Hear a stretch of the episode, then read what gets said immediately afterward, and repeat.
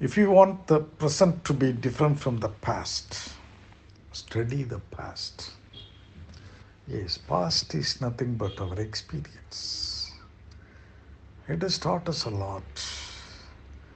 Both the good and bad incidents happened during the past. They were the lessons. We have to think about that and learn from those lessons.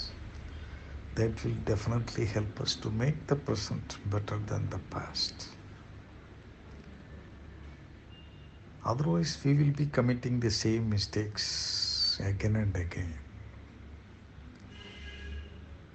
Hence, the past is the big book open with lot of good lessons and bad lessons.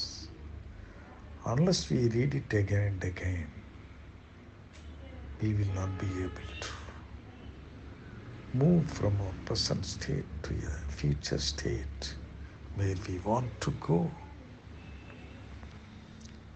Many great leaders, they failed several times, but they learn from those failures and then move on and they become the leaders. Thomas Alva Edison failed several times before he invented the bulb. Like that, all these great scientists, all these great philosophers, all these great leaders, they were all readers of the past. Past is actually a treasure of experience.